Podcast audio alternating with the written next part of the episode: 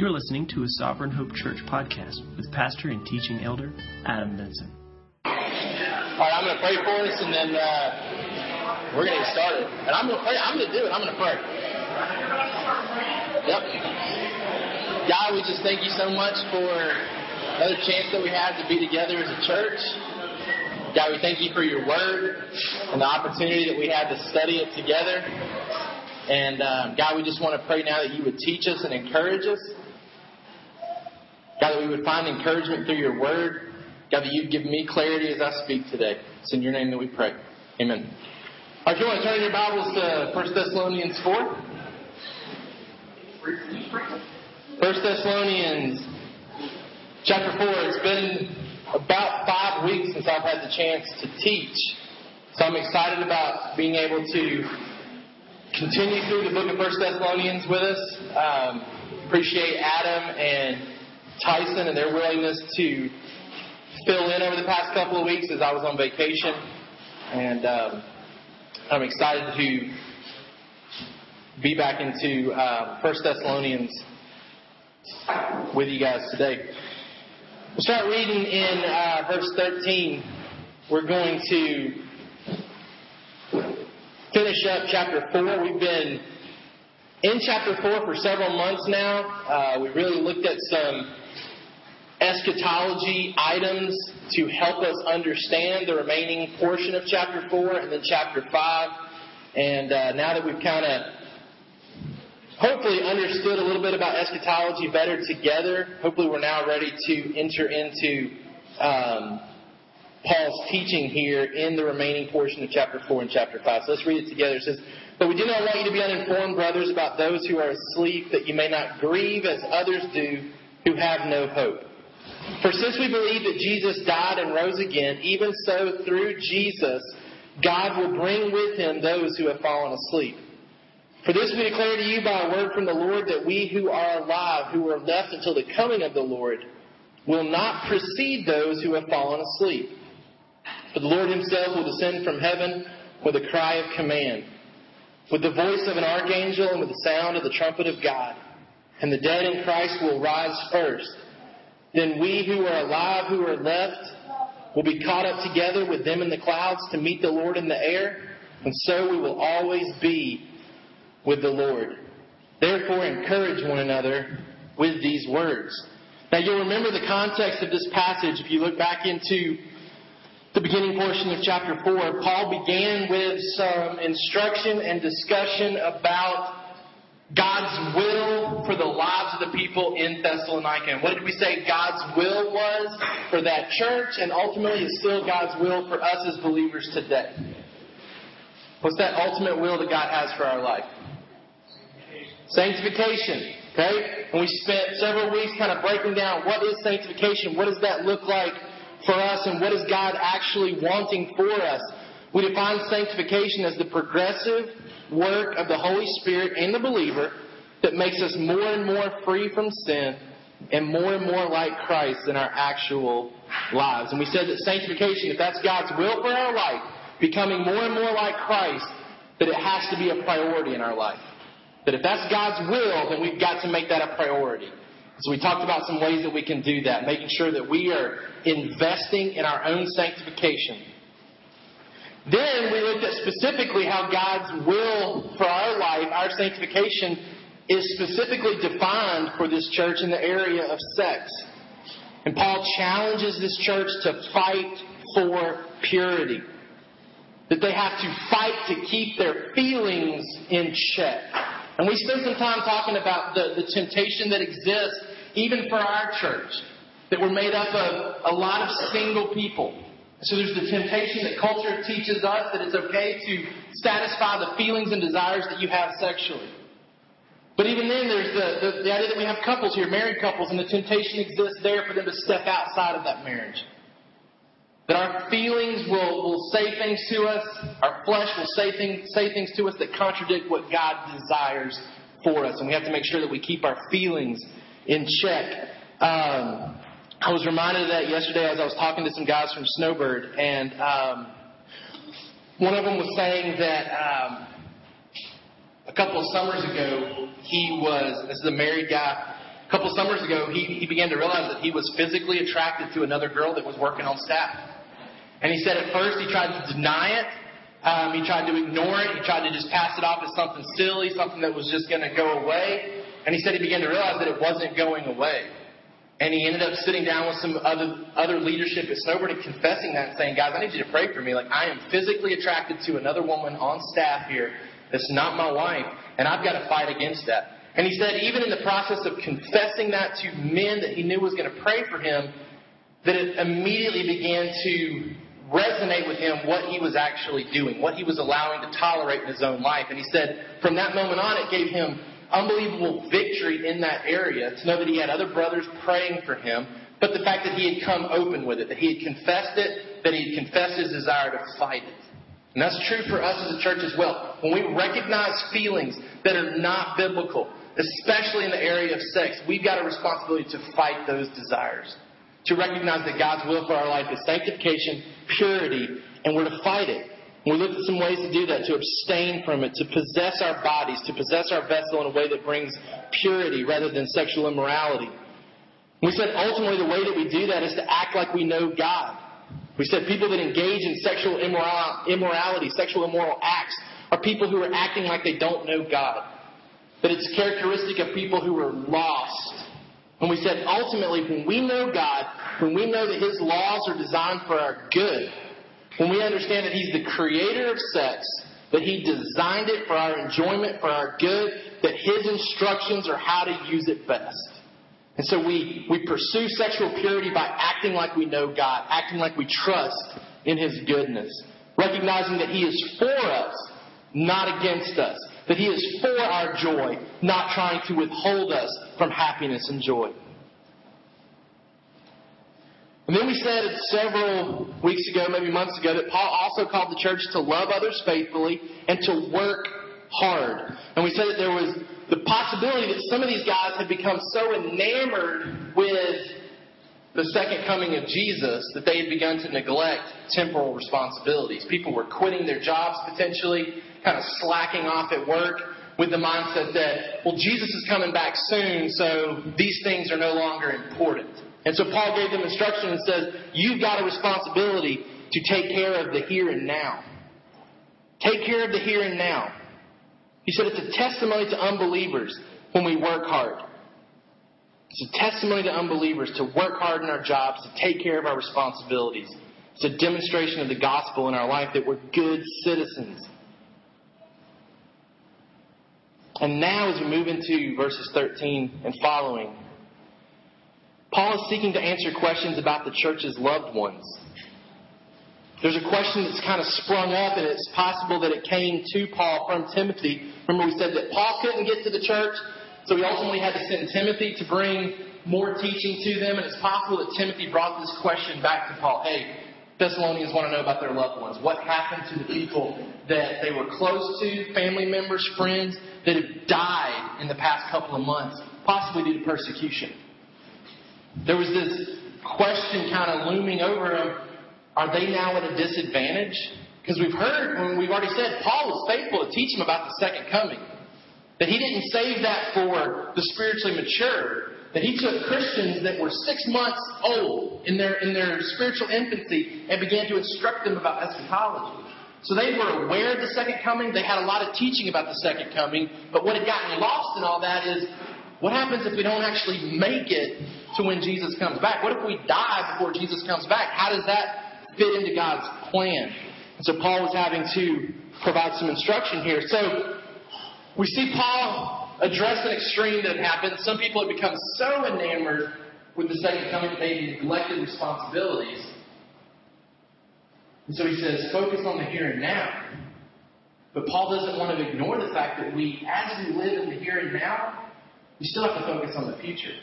We have to live in light of the fact that the future is coming. And so we, we live like that now. We take care of our responsibilities, but we recognize this is temporary. This doesn't last very long. Um, I was kind of reminded, I was speaking through um, some things yesterday, and it really kind of makes sense to me to think of it in terms of maybe how you approach your college years. I know for me, um, I had the the benefit of going away to school. Went away to Virginia. I was up at school for, um, I was in school for six years with undergrad and graduate school. And I developed some funny sleeping habits when I was in college, and, and Lauren kind of has to suffer through those now. I, I sleep better on a couch than I sleep on a bed. Uh, it was around junior year, senior year, I started rooming with Rob from Snowbird, and he convinced me that it would be better to kind of use our top bunk bed for storage. He would sleep on the bottom bed, and then I could sleep on the couch, and then we would have all kinds of space to entertain. And so I was like, okay, yeah, we'll do that. And we were only going to be in there for a few months, and so I went to the Goodwill to buy a couch, and I got this this ugly nasty couch because my perspective was I'm not going to be here that long, so I just need something to get me through the next few months. And it was funny.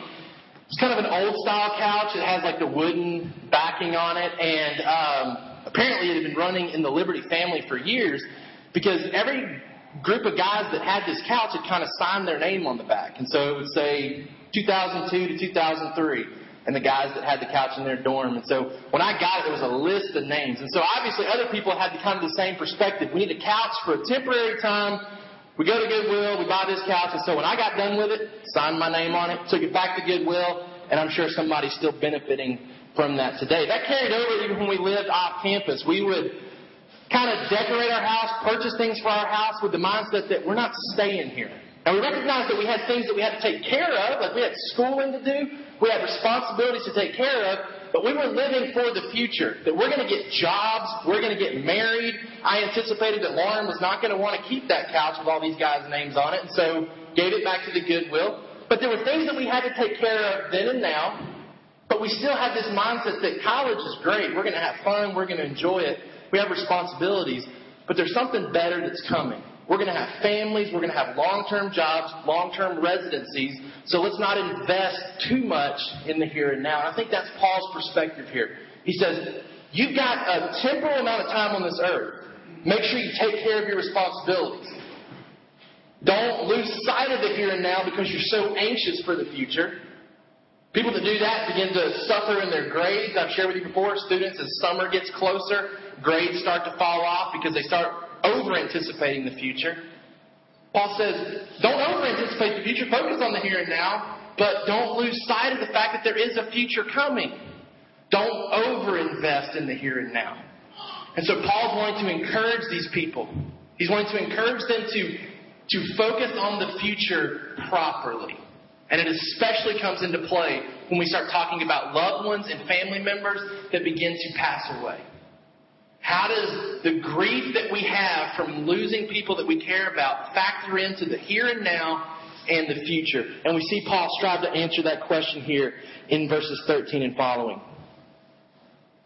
Some initial application. Now remember, we're approaching this from a second coming perspective as opposed to a rapture perspective. Some of the reasons that we went over, because of what I believe the scriptures teach about Israel and the church being one people of God. The fact that the hope for the believer seems to be the second coming, not a coming prior to that. And then ultimately, that Scripture teaches um, that the believer can expect tribulation. So we're approaching it from a second coming perspective, but in some initial application, the complexity of this passage lies not in when it will happen, but in how the Christian should apply it daily. We can say that it's true. This is a difficult passage of Scripture to understand. But the more I've looked at it and the more I've studied it, the complexity about this passage lies not so much in when does all this stuff happen, but ultimately how the Christian should apply it daily. So, yes, it's a complex, difficult passage, but maybe not for the reasons we were anticipating. These things will happen. When will they happen? We can disagree about. But the real complexity of this is how does the Christian do these things? How does the Christian apply what's going on in these verses daily? It's helpful to understand this is not a discourse on the end times.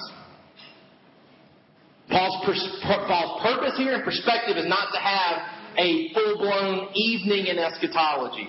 Hey, Church at Thessalonica, here's what you can expect from beginning to end when we talk about the end times. You'll notice there's absolutely no mention of unbelievers here. There's no mention of unbelievers. There's no mention that unbelievers get God's wrath. There's no mention that unbelievers get left behind. Those are things that we kind of read back into the passage. But Paul's not even dealing with unbelievers here. This passage is not a threat to not get left behind. It's not even a threat to not endure God's wrath. He doesn't mention unbelievers here at all. The reason for that is it's not a discourse on end times. It's not his purpose. He's not trying to make the ungodly fear. He's trying to correct the anguish of the godly. It helps to understand that that's the purpose of why he even brings this end time stuff up. He is dealing with a problem. The problem was not when will the rapture or when will the second coming happen. It was what happens to people that we love we're going to their funerals. What happens to those people? We are anguishing over them. We are, we are grieving over them. And what, what is evident from the text is that it was no different than a lost person grieving over a lost loved one. Paul says, I gotta correct this. I've got to correct the anguish of godly people who have become either misinformed or uninformed. Number two, the purpose is to comfort, not to satisfy all our curiosity. Again, understanding the purpose of this passage helps us to interpret this passage and to apply this passage. This passage is not meant to tell us all of the question, answers to the questions that we have. It doesn't tell us who the Antichrist is doesn't tell us when these things happen. It doesn't tell us what happens after these things.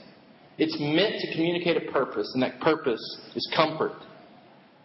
Number three, Paul's encouragement calls for the believer to make sure his feelings are always in line with his theology. Make sure your feelings are in line with your theology. Isn't that really the, the complexity of just living the Christian life? It's, it's bringing our, our feelings, things that we feel on a daily basis, in line with what we know. The theology that we have up here, getting that to translate to how we feel on a daily basis. And that goes into everything we just talked about with sin and sex, bringing what we know that God has to say about those things in line with what we feel on a daily basis. And when our feelings don't match up with what we know, correcting it, realizing that what we know is always going to supersede what we feel. And what was happening here is that they didn't know what they needed to know. And so their feelings were all out of whack. And they were acting like lost people again. Not in the area of sex, but in the area of sorrow. And Paul wants to correct that. He wants to bring in line their feelings with their theology. Number four, Paul's major concern. A lack of knowledge will lead to a lack of hope. A lack of knowledge will lead to a lack of hope. The problem is that these people didn't know. They didn't know the information they needed to know, and it was causing them to have unbiblical feelings. And as we see, and we'll see this more when we get into Second Thessalonians, Paul has a battle here because not only is he trying to inform the uninformed He's having to battle against false teachers who are trying to misinform this church. In 2 Thessalonians 2 1, it says, Now concerning the coming of our Lord Jesus Christ and our being gathered together in Him, we ask you, brothers, not to be quickly shaken in mind or alarmed, either by a spirit or a spoken word or a letter seeming to be from us to the effect that the day of the Lord has come. There were people that were trying to spiritualize the return of Jesus. That Jesus has already come back, church at Thessalonica. You're waiting for something that's not going to happen. And so Paul's got kind of an uphill battle here. He's battling ignorance. These people don't know, but he's also battling false teachers who are trying to misinform this church about what the end times look like.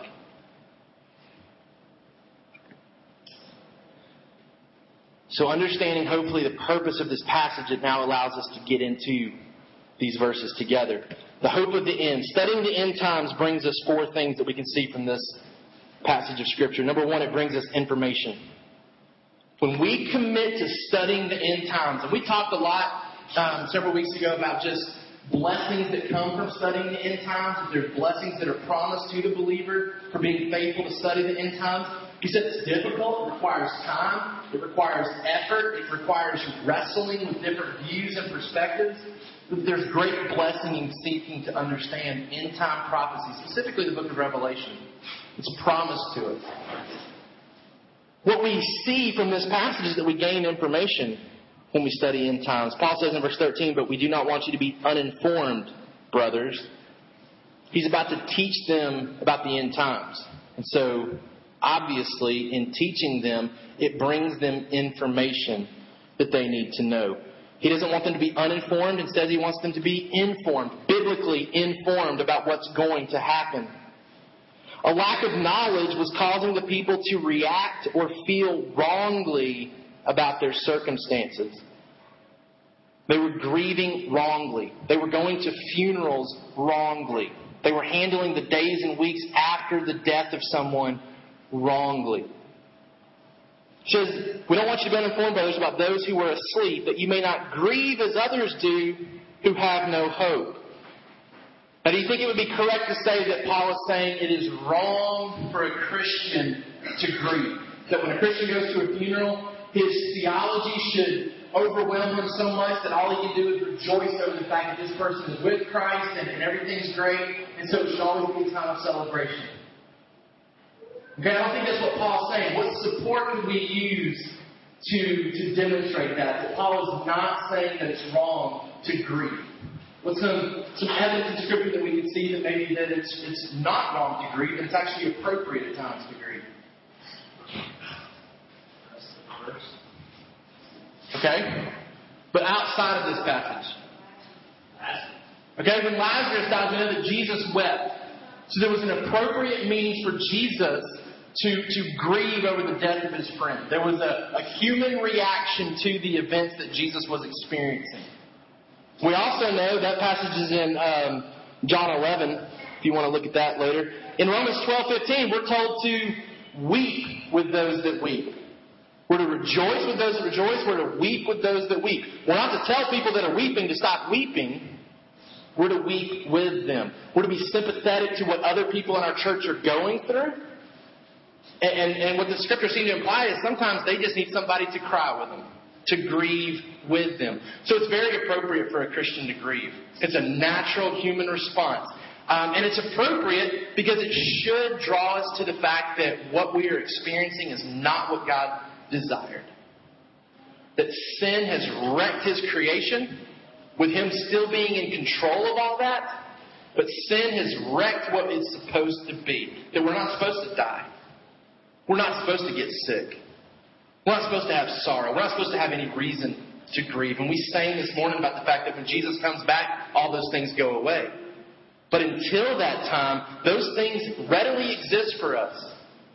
And it's appropriate for us to grieve. But one way that a Christian can grieve properly is to maintain a gospel perspective. To recognize that this is not how it's supposed to be. And thank Jesus that it won't be like this forever. That the things that I'm feeling right now will not be felt for eternity. So it's appropriate for a Christian to grieve, and that's not what Paul's trying to communicate that it's wrong. It's, in, it's natural, it's inevitable.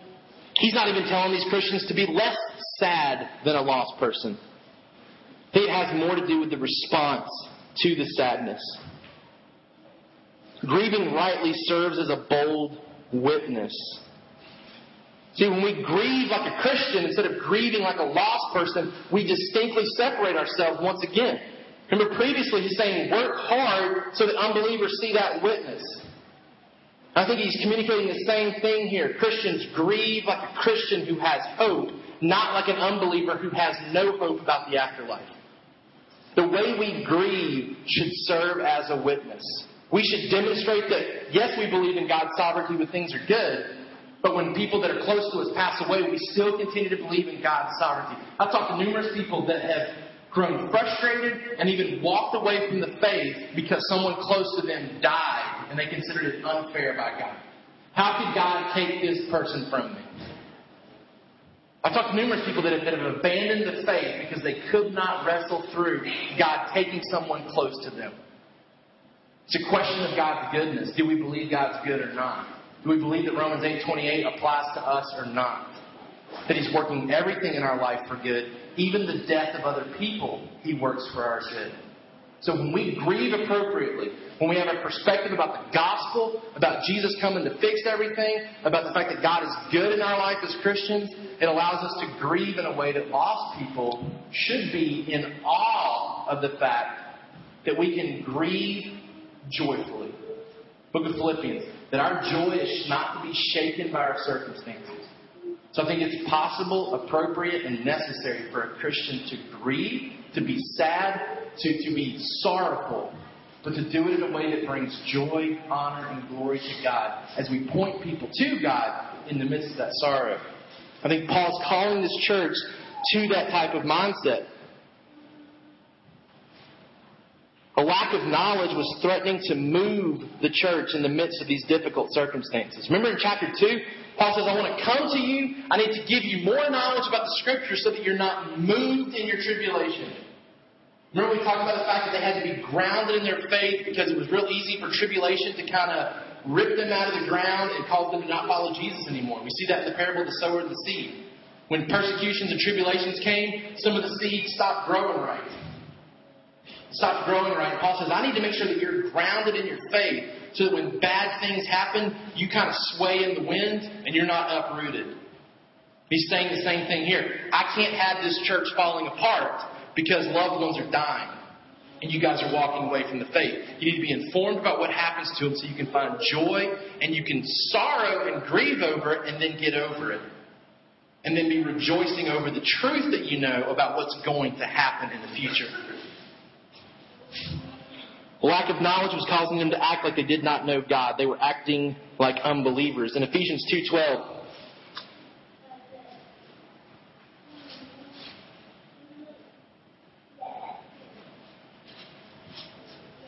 Remember that you were at that time separated from Christ, alienated from the commonwealth of Israel, and strangers to the covenants of promise, having no hope and without God in the world. This is describing our life before Christ. Before Christ, we don't have hope. An unbeliever has no hope. Now that we've come to Christ, we have an unbelievable hope that has to translate even during times of sorrow and grief. It's back in 1 Thessalonians 4.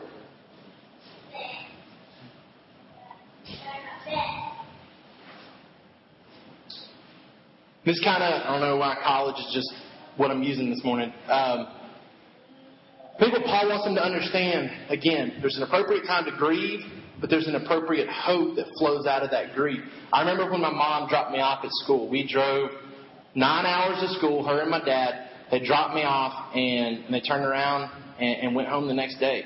And I remember standing out in my dorm, you know, waving to mom. I'm like, all right, I'm out of here. Like, everything's going to be awesome. And my mom's just crying. I'm just weeping. Like, you know, I'm leaving my son at college. Uh, but, but the comfort and hope that came to her was that she was going to see me again. She was going to see me again, that she wasn't leaving me forever, that it wasn't permanent, but that it might be several months before she saw me again. So it was appropriate for her to be sorrowful over that separation. But what allowed her to get over that and not fall into um, a, a dangerous mindset of depression was the fact that she was going to see me soon. That it wasn't a permanent separation. And Paul wants this, these people to understand that. That it's absolutely appropriate for you to grieve. But grieve with the knowledge that you're not permanently separated from these people. And that's where the hope starts to flow into this passage now. That you are not permanently separated from these people. Grieve at the funeral. Grieve over the separation. Grieve over the fact that you should have never been separated, but because of sin, that's what's happened. But rejoice over the fact that it's not a permanent condition. Some implication from that, just the fact that we get information from studying the end times. What am I doing to keep myself informed about God's plan?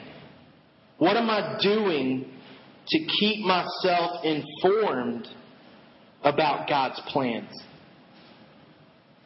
I've challenged all of you to try to embrace some type of method to increase your knowledge about the end times. There's books available, articles available, videos, Things that you can watch to simply educate yourself about eschatology. It's the one area in the, in the church that we are probably most ignorant about. And Paul was not content with believers being ignorant about it. So what can we do as a church to make sure that we are not uninformed? Paul says, Paul implies being uninformed, being ignorant is not okay. That we need this information. We need this knowledge about how the end times play out. Not to satisfy our curiosity, but help us on a daily basis. Number two, not only do we gain information from studying about the end times, but we gain hope. We gain hope. We don't want you to be uninformed, brothers, about those who are asleep. That you may not grieve as others do who have no hope. Alright, so where does the hope come from? Verse 14, For since we believe that Jesus died and rose again, even so through Jesus, God will bring with him those who have fallen asleep. Paul encourages this church and he says, You need to wake up and realize the chain of events has already started. Resurrection has already started. He's wanting to point these people to the hope of resurrection. He's not even pointing these people to the hope that these people are with God now. And we hear that type of comfort a lot that, well, so and so's in a better place now. And that's true. And we should find comfort from that. But the ultimate comfort that Paul points this church to is the resurrection that happens in the future. Because even though we got loved ones in heaven right now, they are disembodied. Their bodies are still here on this earth. What they are, what they are in heaven is not what they will be for eternity.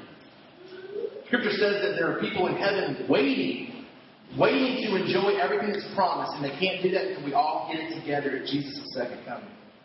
So the hope that Paul's even pointing to them is the fact that those people will be resurrected one day. Not just that they're in a better place, they are. Paul says that, that to, to die is gain. It's better than being here. But the ultimate hope is that that's not even the permanent condition. That resurrection happens. And the comfort that Paul offers is that it's already started. It's already started with Jesus. He's affirming the fact that Jesus died and rose again.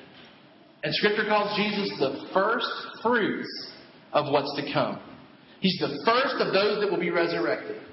So we know the hope of resurrection is coming in the future, and Paul says the way we know it's coming in the future is because it's already happened in the past. It's already started. 1 Corinthians 15, verse 17.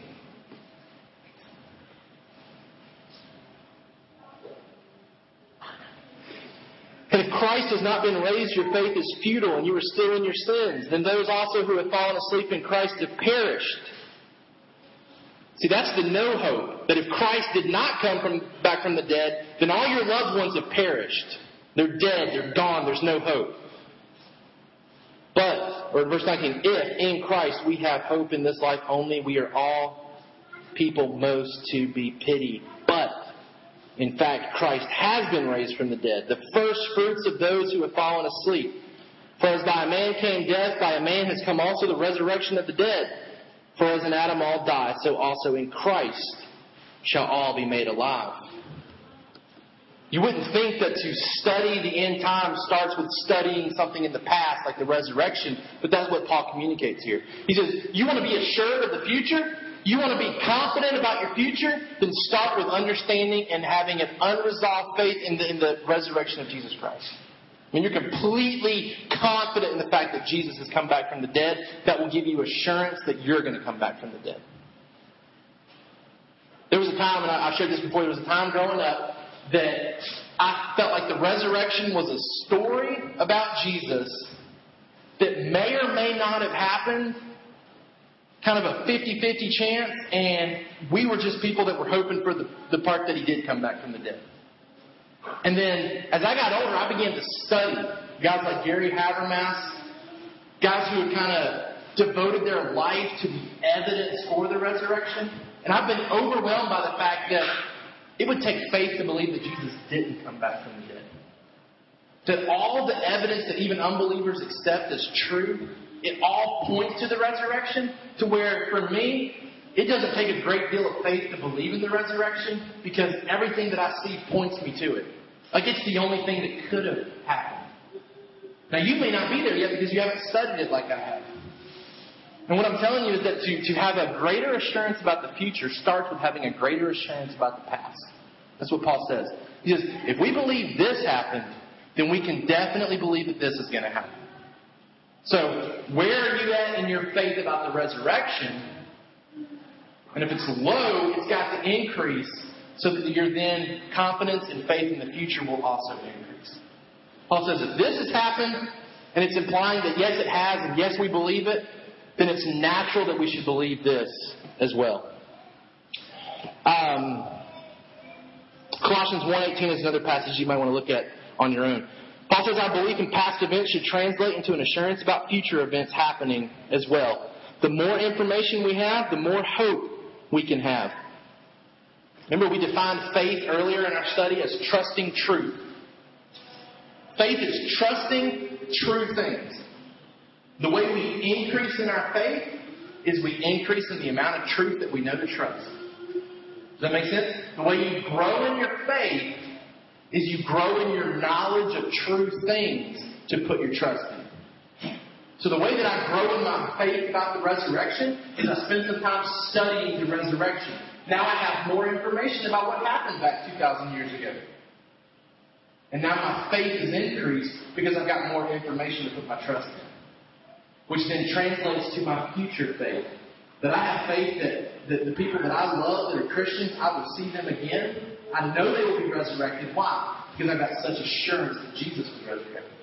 And it flows that I would also have confidence that He will resurrect His children.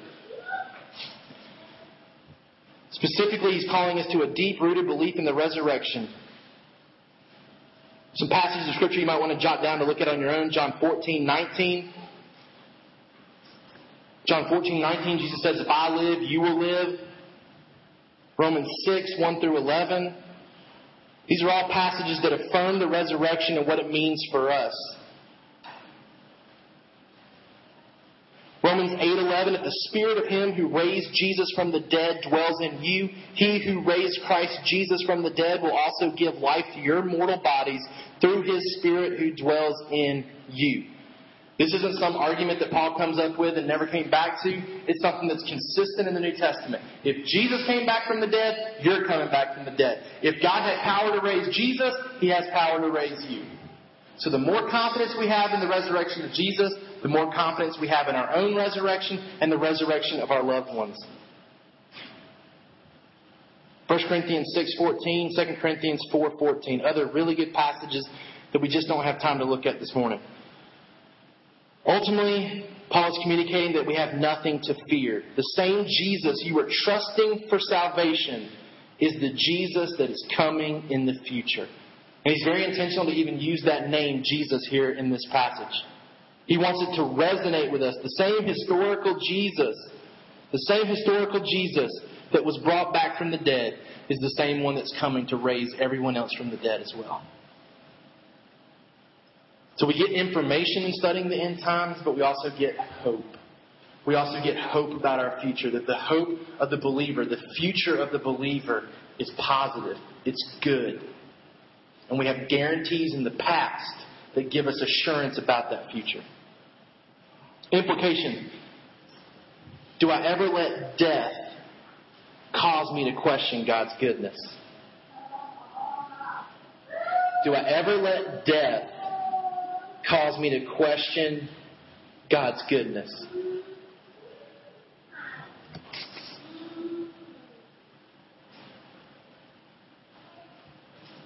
You might want to put underneath that, or do I allow it to focus my attention on the glorious future He has for me?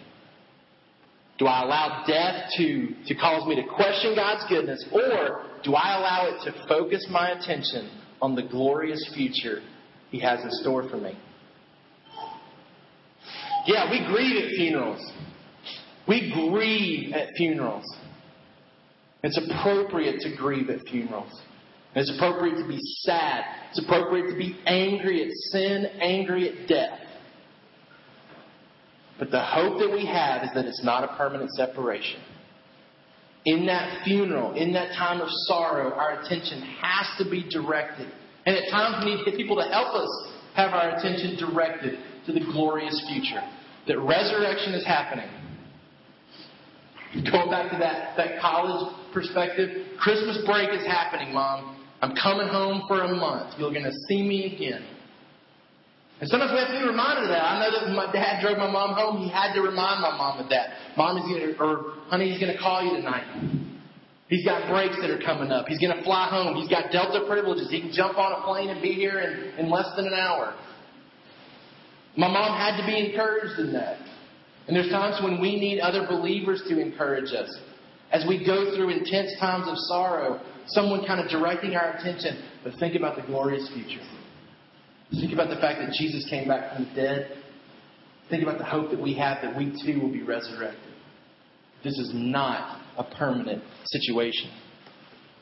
Number three, we get information, we get hope, and we get clarity. We get clarity. We don't want you to be uninformed, brothers, about those who are asleep, that you may not grieve as others do who have no hope. For since we believe that Jesus died and rose again, even so through Jesus, God will bring with him those who have fallen asleep. For this we declare to you by a word from the Lord, that we who are alive, who are left until the coming of the Lord, will not precede those who have fallen asleep.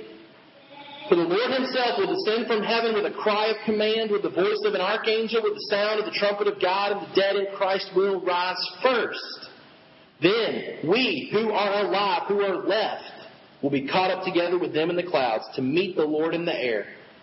So we will always be with the Lord. Paul says, don't be confused about the future. God is in control of history and is taking it to a specific goal. Paul wants these people to maybe not have all the details, but he does feel it necessary to give them some of the details. And it's those details that are meant to give us the encouragement and hope that we need to overcome ungodly sorrow. To instead sorrow like a Christian.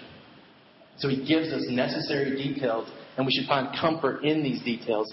But he says in uh, verse 15, We declare to you by a word from the Lord.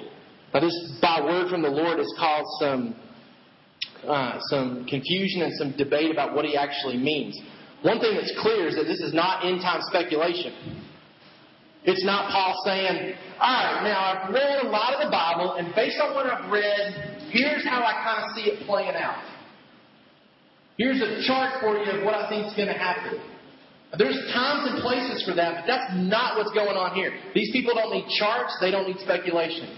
He says, What I'm about to give you comes directly from the Lord.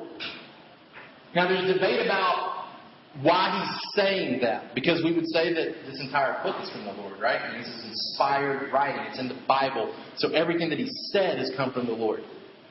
Now, there's debate about whether or not Jesus actually said this himself. There's no written evidence that he did. But we have other passages where Jesus is quoted, and we don't have specific places where he said it in Scripture either, though. In Acts 20:35, Acts 20:35, it says that, that Jesus said it's better to give than to receive. That's, that's a good saying. I mean, I don't think anybody would debate that if Jesus were here, he would probably say something like that. It's better to give than to receive. It's not recorded for us in the Gospels, though. We don't have Jesus saying that anywhere in the four Gospels. So it's just kind of assumed that Jesus did say it, but it just didn't get written down. We know from the, the authors of the Gospels that, hey, we didn't write down everything. We wrote down what we thought you really needed to have. There was plenty of other things that Jesus said, plenty of other things that Jesus did. We didn't get to it. This is what we got for you. This is what you need. So we can assume that Jesus did say a lot of things and teach a lot of things that didn't get written down. And so it may be that Jesus said what Paul is communicating here, and it just didn't get written down previously. And so he says, I'm speaking to you. This is a word from the Lord. This is a word from Jesus. I'm affirming what Jesus has already said. It may also just be that this is special revelation that was given to Paul. We know that Paul spent um, spent time before he even began to plant churches in the desert and was and was learning and, and studying. And it may be that God specifically gave him this information. At the end of the day, it really doesn't matter how he got it. Did Jesus say it? Did Jesus not say it? Did it come in special revelation? Did it not? It doesn't matter. We know that it comes from God. And even if he didn't say that little phrase, it comes from God because it's in 1 Thessalonians, and 1 Thessalonians is in our Bible. It's not end time speculation. It's 100% guaranteed to happen. And Paul lays it out for us. Some things that we should be expecting to happen because they will. And I want you to write these things down. These are things that Paul affirms to us will happen when Jesus comes back. First thing there, there will be Christians on earth when Jesus returns. There will be Christians on earth when Jesus returns. For this we declare to you by word from the Lord that we who are alive, who are left until the coming of the Lord. So it's helpful for us to know that there will be Christians on this earth when Jesus comes back. Why is that important? Because it communicates to us that the church will always, always, always persevere. It's here to stay. It's not a fad. It's not a cult. You're not coming to something that will be gone in a few years. The church is here to stay. Believers are here to stay. Even if our numbers fluctuate, even if persecution causes some to walk away from the faith, the church is here to stay. And it will be here when Jesus comes back. And that should provide encouragement to you that you're on the right team. That this is not going to fail. This is not going to crash. It's here until Jesus comes back. Secondly, dead Christians will be raised first. Dead Christians will be raised first. What does that communicate to us? That we should expect that Christians, loved ones, will die.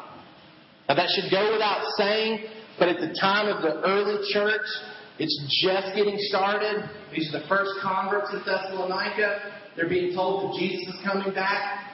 They may have had the perspective that, great, we're all going to be here when he does. And then you start seeing one by one people dying, and it's kind of like, I didn't, I didn't realize people were going to die before he came back. For us, it's a given. Yeah, we know Christians die. But for them, it wasn't necessarily a given. But what it should, if nothing else, still remind us is that we should expect people that we love who are Christians to die. We should expect that. In no way should we assume that God is obligated to let all of us live out our days in a way that we think is appropriate. We don't all make it to 80, 90 to 100 years old. And even if we do, we still die. Until Jesus comes back, the church will always be here, but until Jesus comes back, Christians will always die as well. And we should expect that. And we should prepare for that. The good news is that they will remain part of God's plan. That's the encouragement. This church was kind of like, well, what happens to them? Like, are they still a part of this? I mean, we're all excited about Jesus coming back, but do they get to participate in this? The encouragement to us is that our dead loved ones are just as important to God as they are to us. That they don't get removed from God's plan because they didn't make it. They're still very much included in God's plan. Paul wants to communicate to this church the people that are important to you are important to God. In fact, when He comes to get you, they're coming with Him. They're coming with Him. Again, it goes back to that, that idea. This is not permanent. This condition is not permanent. You being separated from people that you fell in love with and fellowship within a local church. You're going to be reunited with them. And they are with God now. It's important to see the dead are in Christ. The dead are in Christ. Romans 8, 38 through 39 says that even death cannot separate us from the love of God. So yeah, there's hope in the fact that our loved ones are with God. That's not the permanent hope, but let's not lose sight of the fact that that is very hopeful. That is very encouraging. That the people that we love that are Christians are in a better place right now. They are with God right now. And they are coming with Jesus when He comes back. The phrase that's used in this, in this section here is that these people are sleeping. These people are sleeping. Which has caused an, an unhealthy doctrine to spring up called soul sleep. Does anybody know what the doctrine of soul sleep says? Yeah, basically that you're not anywhere right now if you die. Um, that you're sleeping in the very real sense that your body's in the grave and you're there with it. And when Jesus comes back, it'll feel like you were always with Jesus. Kind of like you can go home and sleep for nine hours and wake up and it's like, whoa, nothing really happened. Like, but nine hours, it boggles my mind every morning when I wake up that did I really just sit in this position for six, seven hours? Because it doesn't feel like it. It doesn't feel like it. The same problems and things that I got to do are still right here, even though I was here for seven hours. So some people teach soul sleep that you, you die, you go in the grave, but you don't realize that thousands of years have passed, just like you don't realize hours have passed when you fell asleep. You just wake up and you're with Jesus. But I think there's some indications in Scripture that would prevent us from believing such a doctrine. In, um, we'll go through these real quick. Luke 23, 43. If you want to jot these down, I'll read them as fast as I can, just so we can kind of see this together. Luke 23, 43. Uh, but they were urgent, demanding with loud cries that he should be crucified, and their voices prevailed. So Pilate decided that their uh, demands should be granted. I'm reading verse 23. I should be reading verse 43. And he said to them, This is Jesus talking, Truly I say to you, today you will be with me in paradise. Jesus is not soul sleeping, and neither is the guy on the cross. You'll be with me in paradise today. It's not, Jesus doesn't say, You'll feel like you're in paradise with me today when you wake up from thousands and thousands of years of sleeping. No, today we're going to paradise together. That's, that's to me a strong indication. Thief on the cross had no idea that he was going to serve as a great example for why we don't have to be baptized to go to heaven and why we're not soul sleeping. Um, I'm thankful that Jesus allowed this guy to get saved because he serves as a great example for some false doctrines that could easily spring up. And we all have to do is go back to the thief on the cross. That if it didn't apply to him, it doesn't apply to anybody else. Um, 2 Corinthians 5 8. Yes, we are of good courage, and we would rather be away from the body and at home with the Lord. Away from the body, at home with the Lord, which implies that there's a time where you are separated from the body, not in your glorified body, but you're still with the Lord. Uh, Philippians 1.23, Paul talks about it being better to be dead than alive. I can guarantee that Paul would not have said that if he believed that he was going to sleep in the tomb.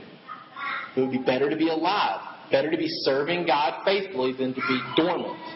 That's not the case. His belief was, I will be with Jesus when I die. Um, James 2.26, another passage, Revelation 6, 9 through 11, that's where we have souls in heaven who have been martyred for Jesus, crying out to God, How long, O Lord, will you wait to avenge our blood? We have conscious souls who have been killed, who are in heaven, who are saying, How much longer till you take care of this? They're not sleeping, they're very much awake, they're very much observing what's going on. How long till you deal with these people that killed us? So good examples for why we don't believe in a soul sleep. So what is going on here? Paul uses the present tense, present condition, meaning that these people are currently sleeping, but he's talking about their bodies. He's talking about their bodies, and this is not a foreign concept. In Acts 7.60, we have Stephen when he's stoned. The ESV doesn't say it, but the actual Greek says um, that he had fallen asleep. The ESV translated as he died or he, he, he was dead, but the, the actual Greek translation would say that he fell asleep. I think the wording that's being used here is to indicate to us the temporariness of what we're talking about. Notice that Jesus, in this passage in 1 Thessalonians 4, we're told that Jesus did what? Did he go to sleep? Back in verse 14? No. For since we believe that Jesus died, Jesus died, Christians go to sleep. The indication is that when Jesus died, he died the ultimate death. He defeats death. He gives us hope of the afterlife. And so it's appropriate now to say that we sleep because we have the hope of the awakening. Jesus died, and I think Paul's very specific in his word choice here. Jesus died and he rose again. So that Christians now sleep and they await that glorious awakening when their bodies and souls are reunited. Death has been redefined for Christians. Hebrews 2, 14 through 15 um, talks about Jesus destroying the one who had the power of death, that is the devil. So he's redefined death for us. Did you know that the term cemetery, cemetery was originally a Christian term, and cemetery means a sleeping place. A sleeping place. So the, the word cemetery in Greek, in Greek, it sprung up within the Christian environment. It meant a sleeping place, a temporary resident for those bodies.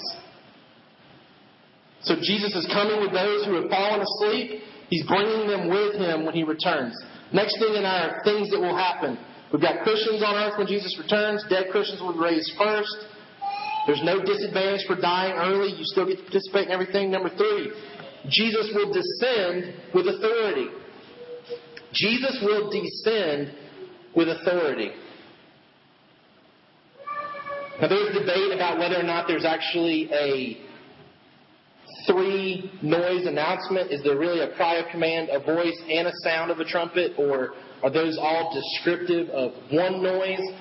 We could debate that. Ultimately, what's trying to be communicated here is that he comes with authority.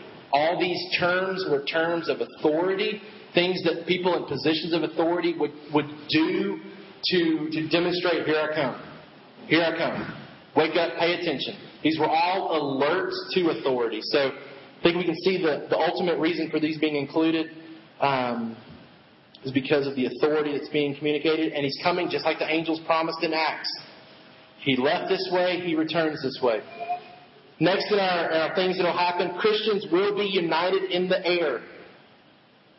We're told that when Jesus comes, he comes with these souls, their bodies are raised, and then we that are living, we get united with these people in the air. And just about every commentator, I wouldn't have picked up on this, every commentator that I looked at said that this is very intentional where we meet. Because in Ephesians 2 2, Ephesians 2 2, Satan is said to be the, the God of this world, the prince of the power of the air. And so in that time, kind of the, the, the, the sky, the air area, was kind of viewed as the domain of demons. That's where the demons dwelt. And so all these commentators say that Paul is, is intentionally communicating that God has mastery. He has mastery over Satan and his demons because he meets his children in their domain. That where they were viewed to dwell is where we get resurrected, and it's almost like we get to flaunt who Jesus is. That look what just happened in your area.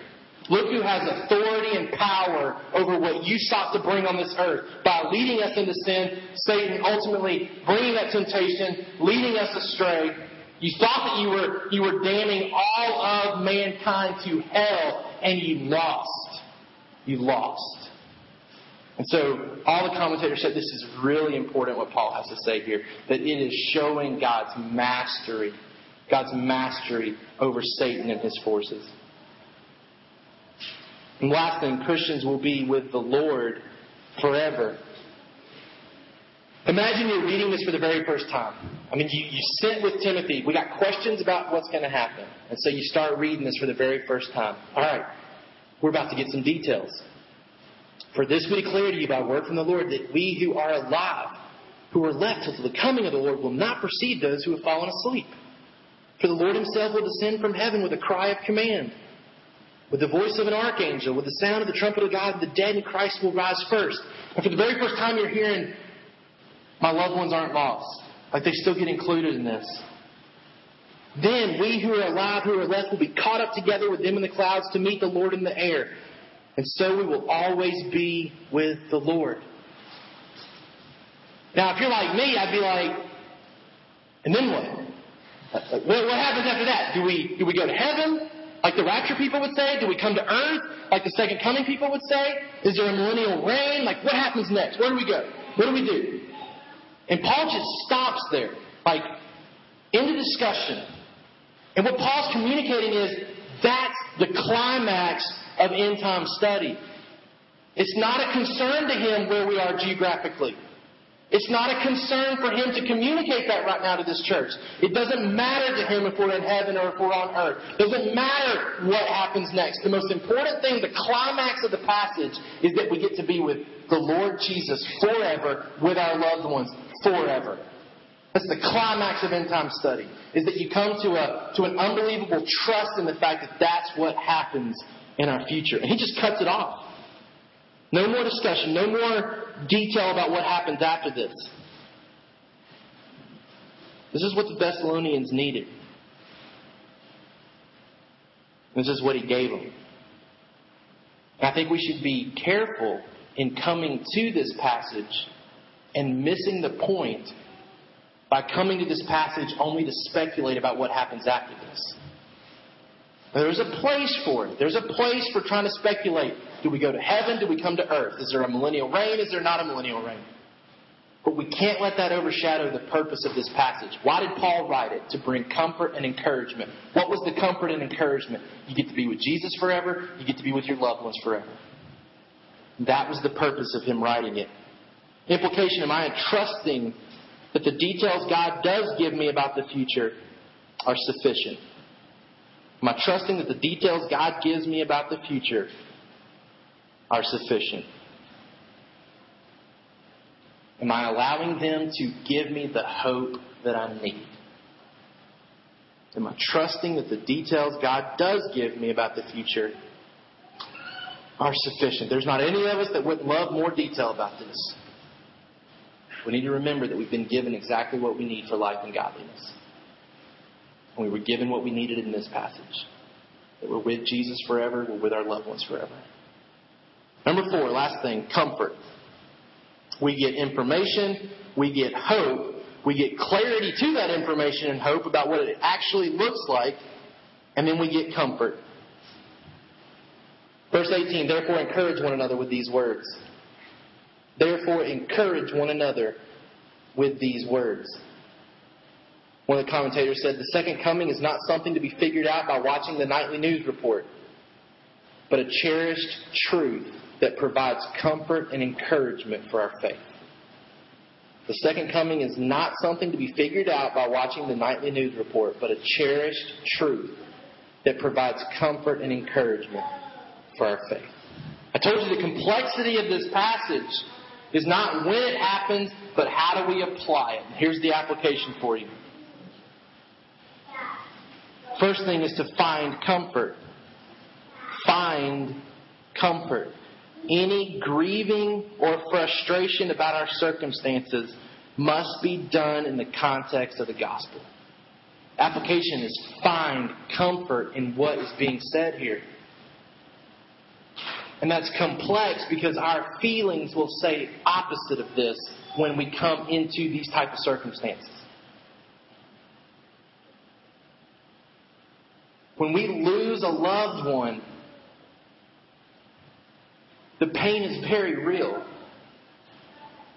The pain is very real. It's not easy to go through that. And we all know people that go through that. We may not experience something really close to home in our church for a while, but I guarantee in the extension of our church, we will all come across family members or friends that are going through difficult times of death. And we need to know how to find comfort in those type of situations. And secondly, it's provide comfort. So we find comfort for ourselves, but we also have the responsibility to encourage one another with these words. We are to actively encourage one another with the correct biblical theology of the end.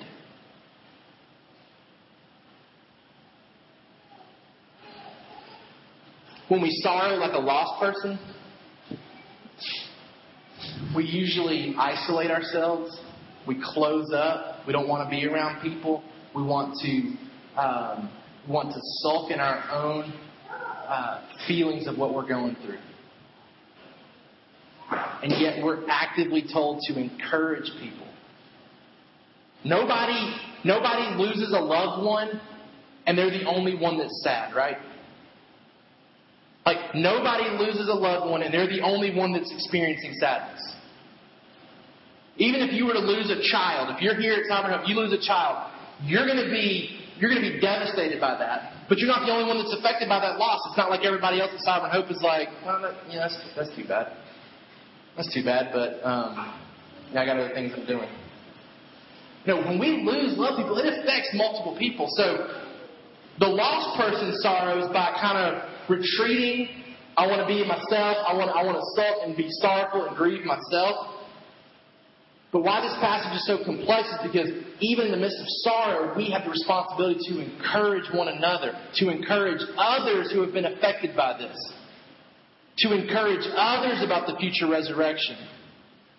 That's why it's hard. It's hard to figure out when this is going to happen, but I think that might be even harder to do. To be in the midst of sorrow when all you want to do is be by yourself, all you want to do is, is feel sorry for yourself and what you're going through, to instead actively come out of that, still sorrowing, still grieving, and encourage others that are also in the midst of that. We find comfort and we provide comfort. That's not always easy to do when we're going through difficult circumstances. Then lastly, we are to anticipate comfort. And this one, and this one's something that I think is implied here, at least for me. I want to find comfort from these from these verses. I want to provide comfort when it happens. But I want to be actively anticipating comfort. And what I mean by that is Will I actively seek to make sure that my loved one's funerals are not a time of grief?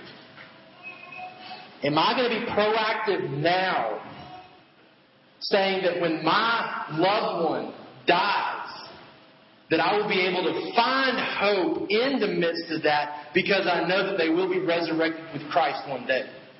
We all have loved ones, we all have friends who we know are not Christians.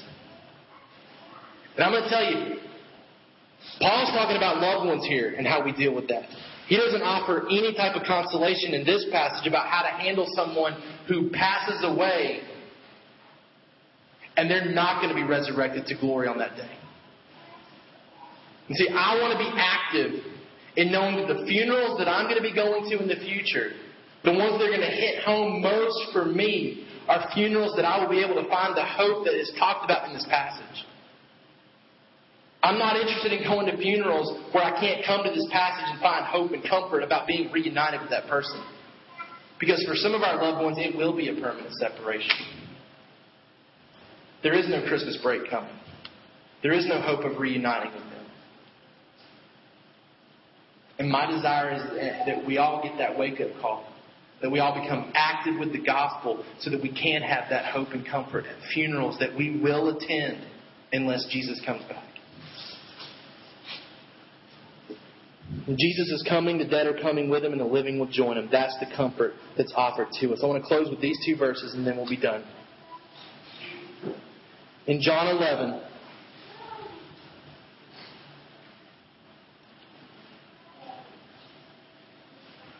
Jesus is talking to um, to Martha. Lazarus has passed away. She said to him, or verse 25, Jesus said to her, I'm the resurrection and the life. Whoever believes in me, though he die, yet shall he live. And everyone who lives and believes in me shall never die. Do you believe this? She said to him, Yes, Lord, I believe that you are the Christ, the Son of God, who is coming into the world. The hope that, that Jesus gave to Martha is that ultimately she would be with Lazarus forever one day. And she was grieving right then, and he was about to resurrect him so that she could be with him again right then but ultimately the hope that Jesus offered to, to his friends right there. I mean, this is him actively encouraging. He says that because I'm going to come back from the dead, you'll be reunited with your loved ones forever and find hope and encouragement in that, Martha. 1 Corinthians 15, uh, a very similar passage to the one that we've looked at this morning. In verse 51, I think Paul's got the same thought process going on here. He says, Behold, I tell you a mystery. We shall not all sleep, but we shall all be changed in a moment, in the twinkling of an eye, at the last trumpet. For the trumpet will sound, and the dead will be raised imperishable, and we shall be changed. For this perishable body must put on the imperishable, and this mortal body must put on immortality.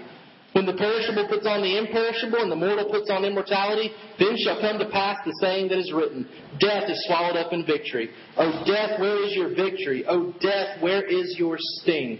The sting of death is sin, and the power of sin is the law, but thanks be to God who gives us the victory through our Lord Jesus Christ. Therefore, my beloved brothers, be steadfast, immovable, always abounding in the work of the Lord, knowing that in the Lord your labor is not in vain. Years later, Paul would give the same encouragement to the Corinthians. that we have the hope of the resurrection, the hope of the future, encourages you to live faithfully now, to focus on the here and now appropriately, to remain immovable in the midst of difficult circumstances. Let's pray.